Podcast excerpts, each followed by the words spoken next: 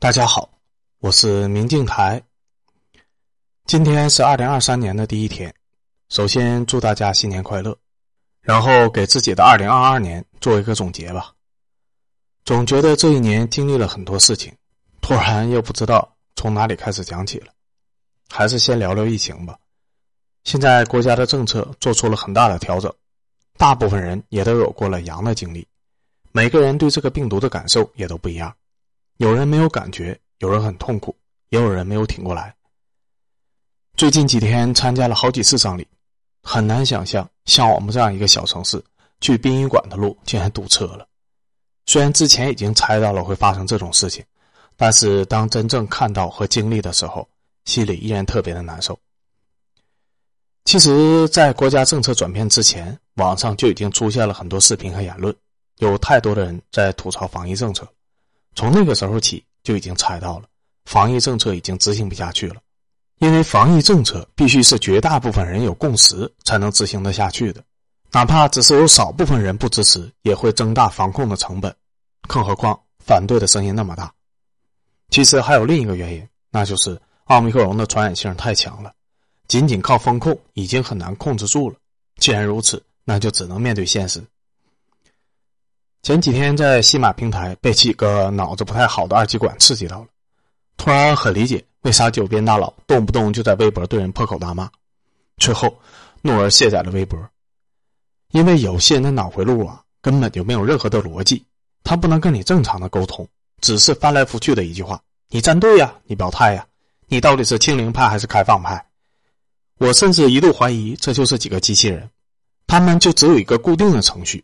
就是把你的智商拉低到和他们一个层次，非此即彼的二极管逻辑，只有这样才会激活他们的下一步程序。如果是跟他们一样的选择，他就会觉得自己胜利了，达成了目标，自己的群体扩大了；或者跟他们相反，那就用自己的逻辑去怼你，哪怕那并不是你的真实立场和想法，但是他们并不介意，因为他们思考不了太复杂的逻辑，只能像那样简单的人工智能一样。对有效的输入做出相应的反馈。现在我告诉你，老子就是现实派的，能清零就接受清零，不能清零就接受放开。不管在什么时候，提前都要有所准备，照顾好家人，不会像你们这样，清零的时候反对，放开了又觉得医院挤兑了，殡仪馆排队了，又不合你们心意了，继续抱怨政府为啥不提前做好准备。抱歉呐，巨婴们，这就是现实世界。没有那么多完美。之前告诉你们准备药品的时候，假装看不到；告诉你们要成为自己第一责任人，可能太为难你们了。在这个世界上，大概最容易做的就是反对派，因为不管执政的人做什么，都能找到缺点和问题，很难有一件事情是做到可以让所有人都满意的。啊，吐槽一下，感觉好多了。之前就觉得这个世界在变得越来越分裂。说的不是国与国之间的分裂，而是每个国家的人在思维方面变得越来越分裂了。越大的国家，人口越多的国家，这种分裂越明显。最可怕的就是互联网的算法推送，会让人陷入到信息茧房里面，认为自己看到的观点就是大多数都认可的观点，而和我不一样观点的人一定是少数派，而少数派就是应该妥协的。如果不妥协，那就应该帮助他们妥协。今年另外一件大事就是俄乌战争，在网上好像也分成了两派，互相对立。一方认为中国应该支持俄罗斯，因为他们是迫于压力无奈的反击；而另一方认为应该支持乌克兰，因为他们是在反抗侵略。双方都有各自的道理，但对我来说其实挺简单的。我反对战争，但是战争已经打起来了，那么谁赢了对我们有利，我就支持谁。别跟我说什么正义，国际社会哪来的什么正义啊？都是利益驱动的。如果真的有正义，会发生伊拉克战争吗？会发生阿富汗战争吗？会发生克索沃战争吗？所以，谁的拳头大、嗓门大，那才是真格的。如果乌克兰赢了，会发生什么呢？俄罗斯会不会爆发颜色革命？会不会再次分裂，变得更加的衰弱？如果俄罗斯对西方国家的威胁彻底没有了？那是不是以美国为首的西方国家就会全力以赴的对付我们呢？别跟我说不会发生这种事情。其实从我们的防疫政策转变以后，美国的做法就能看出来，他们想要制裁我们，并不是因为我们执行了什么样的政策或者是什么样的制度，他们想要制裁我们的原因，就只是因为我们是中国，而我们呢，总还是有很多人对美国抱有幻想。其实这次俄乌战争，西方国家对俄罗斯所做的一切，未来他们都有可能用在我们身上，所以我在心里面更加倾向是俄罗斯赢，至少不希望俄罗斯输到这场战争。这样说也并不是说要跟美国敌对，美国在很多的方面依然是值得我们学习的，该做生意还是要做生意的，在美国依然要尽量的多培养朋友，只是在我们至少心里面要有一个概念。现在的美国已经跟我们是竞争关系了，未来会发展成什么样子？他会不会像俄罗斯一样，在国家底线附近反复的试探，最终挑起局部战争，然后他坐收渔利？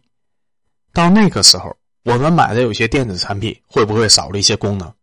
希望到那个时候，你们骂的是美国，而不是写小作文承认被制裁是因为我们自己有问题。带路党们应该看一部新出的纪录片是美国人拍的，叫《撤退》，讲的就是美军从阿富汗撤军，最后喀布尔机场外面站在排水沟里面拥挤着等着拿机票的人，绝大部分都是带路党，他们大多数都是帮美军做过翻译的。然后呢，他们只是被抛弃的耗材而已。当美军遇到袭击的时候，美军直接就对他们开枪了。当然，这种事情美国人拍出来的纪录片里边肯定是没有的。只是说恐怖袭击造成了十几个美军和几百个平民的伤亡，不信邪的人依然可以说证人什么的都是假的，那些伤亡都是塔利班造成的。但是以美国的宣传力度，这么狼狈的撤军都能拍出好几部纪录片来粉饰自己。如果这件事情美国那边没有问题，那不拿出来大肆宣传才有鬼了。但是，一年多过去了，美国那边一点反应都没有，这就很说明问题了。再过几年。好莱坞再根据这件事情拍一两部电影，把这件事讲成是恐怖分子用自杀式袭击百姓，而美国军人不离不弃的英勇救人。大家猜一猜，这种事情会不会发生呢？有的时候吧，我真挺同情乌克兰人的，原本底子不错，才三十年的时间就搞成现在这个样子。他们甚至都找不到一个可以埋怨的背锅对象。民主并不是不好。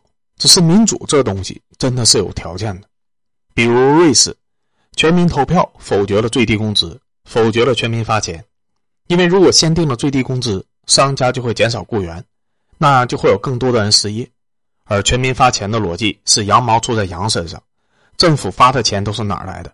那是税收，这不过就是让一部分人多缴税，那就只能是有钱人多缴税了。